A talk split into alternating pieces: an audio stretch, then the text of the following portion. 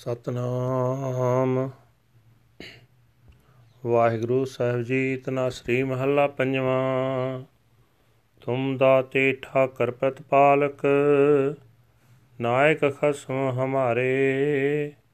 ਨਿਮਕ ਨਿਮਕ ਤੁਮ ਹੀ ਪ੍ਰਤਪਾਲੋ ਹਮ ਬਾਰਕ ਤੁਮਰੇ ਧਾਰੇ। ਤੁਮ ਦਾਤੇ ਠਾਕਰ ਪ੍ਰਤਪਾਲਕ, ਨਾਇਕ ਖਸਮ ਹਮਾਰੇ। ਨਿਮਕ ਨਿਮਕ ਤੁਮ ਹੀ ਪ੍ਰਤਪਾਲੋ ਹਮ ਬਾਰਕ ਤੁਮਰੇ ਧਾਰੇ। ਜਿਹਵਾ ਏਕ ਕਵਨ ਗੁਣ ਕਈਐ ਬੇਸਮਾਰ ਬੇਅੰਤ ਸੁਆਮੀ। ਤਿਰਵੰਤ ਨ ਕਿਨਹੀ ਲਹੀਐ ਰਹਾਉ। ਕੋਟ ਪਰਾਧ ਹਮਾਰੇ ਖੰਡੋ ਅਨਕ ਵਿਧੀ ਸਮਝਾਵੋ। ਹਮ ਅਗਿਆਨ ਅਲਪ ਮਤ ਥੋਰੀ। ਤੁਮ ਆਪਨ ਬਿਰਦ ਰਖਾਵੋ ਤੁਮਰੀ ਸਰਣ ਤੁਮਾਰੀ ਆਸਾ, ਤੁਮ ਹੀ ਸੱਜਣ ਸੋਹਿਲੇ।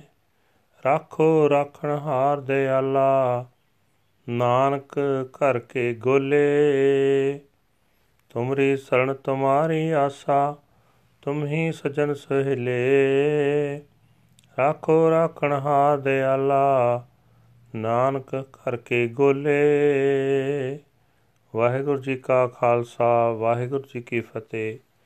ਇਹ ਹਨ ਅੱਜ ਦੇ ਪਵਿੱਤਰ ਹੁਕਮਨਾਮੇ ਜੋ ਸ੍ਰੀ ਦਰਬਾਰ ਸਾਹਿਬ ਅੰਮ੍ਰਿਤਸਰ ਤੋਂ ਆਏ ਹਨ, ਸਾਹਿਬ ਸ੍ਰੀ ਗੁਰੂ ਅਰਜਨ ਦੇਵ ਜੀ ਪੰਜਵੇਂ ਪਾਤਸ਼ਾਹ ਜੀ ਦੇ ਤਨਾਸਰੀ ਰਾਗ ਵਿੱਚ ਉਚਾਰਨ ਕੀਤੇ ਹੋਏ ਹਨ। ਗੁਰੂ ਸਾਹਿਬ ਜੀ ਫਰਮਾਨ ਕਰ ਰਹੇ ਨੇ, ਹੇ ਅਣਗਿਣਤ ਗੁਣਾਂ ਦੇ ਮਾਲਕ, ਹੇ ਬੇਅੰਤ ਮਾਲਕ ਪ੍ਰਭੂ ਕਿਸੇ ਵੀ ਪਾਸੋਂ ਤੇਰੇ ਗੁਣਾਂ ਦਾ ਅੰਤ ਨਹੀਂ ਲੱਭਿਆ ਜਾ ਸਕਦਾ। ਮਨੁੱਖ ਦੀ ਇੱਕ ਜੀਵ ਨਾਲ ਤੇਰਾ ਕਿਹੜਾ ਕਿਹੜਾ ਗੁਣ ਦੱਸਿਆ ਜਾਏ ਟਹਿਰਾਓ हे ਪ੍ਰਭੂ, ਤੂੰ ਸਭ ਦਾਤਾਂ ਦੇਣ ਵਾਲਾ ਹੈ, ਤੂੰ ਮਾਲਕ ਹੈ, ਤੂੰ ਸਭਨਾਂ ਨੂੰ ਪਾਲਣ ਵਾਲਾ ਹੈ, ਤੂੰ ਸਾਡਾ ਆਗੂ ਹੈ, ਜੀਵਨ ਅਗਵਾਈ ਦੇਣ ਵਾਲਾ ਹੈ। ਤੂੰ ਸਾਡਾ ਖਸਮ ਹੈ हे ਪ੍ਰਭੂ, ਤੂੰ ਹੀ ਇੱਕ ਇੱਕ ਛਿਨ ਸਾਡੀ ਪਾਲਣਾ ਕਰਦਾ ਹੈ। ਅਸੀਂ ਤੇਰੇ ਬੱਚੇ, ਤੇਰੇ ਆਸਰੇ ਜਿਉਂਦੇ ਆਂ।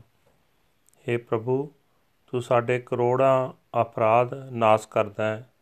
ਤੂੰ ਸਾਨੂੰ ਅਨੇਕਾਂ ਤਰੀਕਿਆਂ ਨਾਲ ਜੀਵਨ ਜੁਗਤ ਸਮਝਾਉਂਦਾ ਹੈ। ਅਸੀਂ ਜੀਵ ਆਤਮਿਕ ਜੀਵਨ ਦੀ ਸੋਚ ਤੋਂ ਸਖਣੇ ਆ। ਸਾਡੀ ਅਕਲ ਥੋੜੀ ਹੈ, ਹੋਛੀ ਹੈ। ਫਿਰ ਵੀ ਤੂੰ ਆਪਣਾ ਮੁੱਢ ਕਦੀਮਾਂ ਦਾ ਪਿਆਰ ਵਾਲਾ ਸੁਭਾਅ ਕਾਇਮ ਰੱਖਦਾ ਹੈ।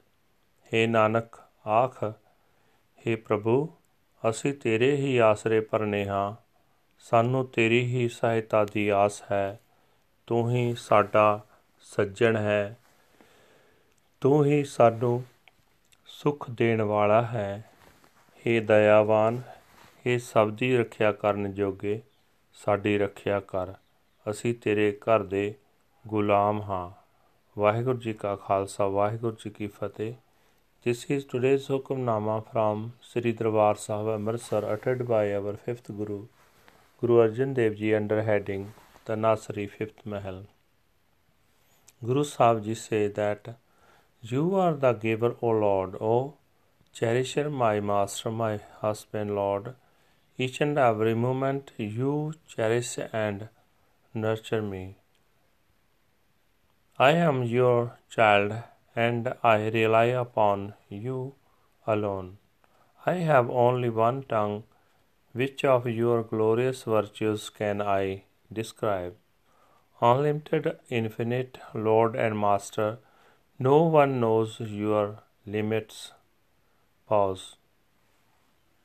You destroy millions of my sins and teach me in so many ways. I am a ignorant I understand nothing at all. Please honor your innate nature and save me. I seek your sanctuary. You are my only hope. You are my companion and my best friend. Save me, O merciful Savior, Lord. Nanak is the slave of your home.